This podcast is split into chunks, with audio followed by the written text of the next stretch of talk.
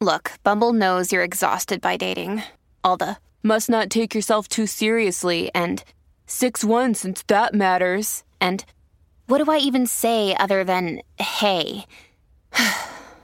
well, that's why they're introducing an all new Bumble with exciting features to make compatibility easier, starting the chat better, and dating safer.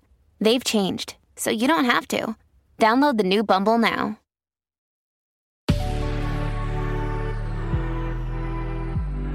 Good risings. I'm Liz Earnshaw, and this is Hash It Out. Happy Tuesday. Yesterday, a listener wrote in about the grief she is feeling following the end of a relationship. So, this week, we're going to focus on how grief can show up for people following heartbreak. Let's start by looking at some research on the realities of love and heartache. Researcher Helen Fisher did some MRI imaging of men and women's brains who had just fallen madly in love. What the testing showed was that when people are in love and thinking about their loved one, the brain produces the stimulant dopamine. It sends this dopamine to areas of the brain that control arousal, focus, and motivation. You can understand then why romantic love is such a driving force.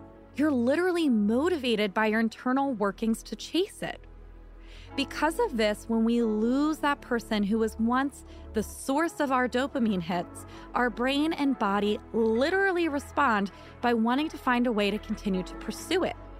Because of this, it's very normal for people to experience at least a part of themselves that lives within some state of denial. In fact, psychiatrists have broken the phases of a breakup into two parts the first is called protest, and that's followed by something called resignation and despair. The protest phase is essentially a phase of denial. During the phase, people agonize over what went wrong. They try to think of how they might win their partner back. They talk about how they believe that their partner will regret what they did and come back to them. They might call or text, begging, bargaining, and attempting to convince. There are, of course, degrees to this, and some people do it less, and some people do it a lot more.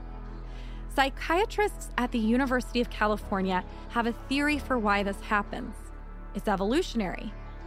People reject being rejected. There's a good reason for that. We are wired to connect, it's a survival mechanism. If we don't have a village, then we won't survive. So when social ties are ruptured, your brain is going to react to keep you safe. It does this by releasing dopamine again, just like it did when you first fell in love. And so you start to focus, feel motivated, feel driven back towards your attachment figure. In an evolutionary sense, you might be screaming out for a mother who just left you alone in the woods. But with romantic love, you're texting your ex 50 times in a row saying, Come back to me, please. Our friends and families can play into this denial too.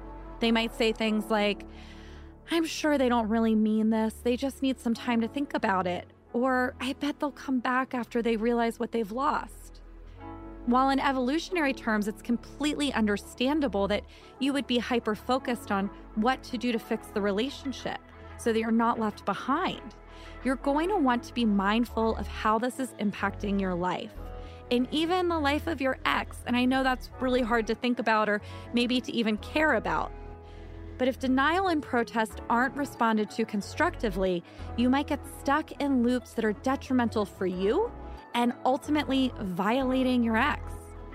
One skill you can utilize to get out of the loop is called reality checking. A suggestion for navigating this is to catch yourself when you partake in fantasy thinking. When you notice yourself thinking, they're gonna come back, try to counter that with something you truly know. You might say something like, I wish they would come back. That's factual, right? You do wish they would come back. And I know that they said the relationship is over. Right now, I don't know what they are doing or how they feel. So that is what it sounds like to counter something with something that you actually know, with the reality. When your friends and family play into the denial, ask them to stop. Let them know you know that they have good intentions, but that right now you need to stick to the facts. Your ex has said the relationship is over and that it's important for you to learn how to navigate life with that information. Make sure to tune in tomorrow as I explore another common experience to a breakup anger and rage. I'm Liz Earnshaw, and you can find me at Liz Listens on Instagram. Thank you for listening to Good Risings. If you enjoy this podcast, please let us know by leaving a review. We love hearing from you.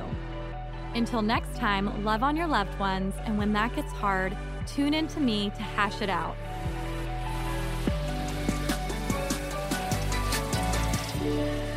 Good Risings is presented by Cavalry Audio. For the ones who work hard to ensure their crew can always go the extra mile, and the ones who get in early so everyone can go home on time, there's Grainger, offering professional grade supplies backed by product experts so you can quickly and easily find what you need. Plus, you can count on access to a committed team ready to go the extra mile for you. Call, clickgrainger.com, or just stop by. Grainger, for the ones who get it done.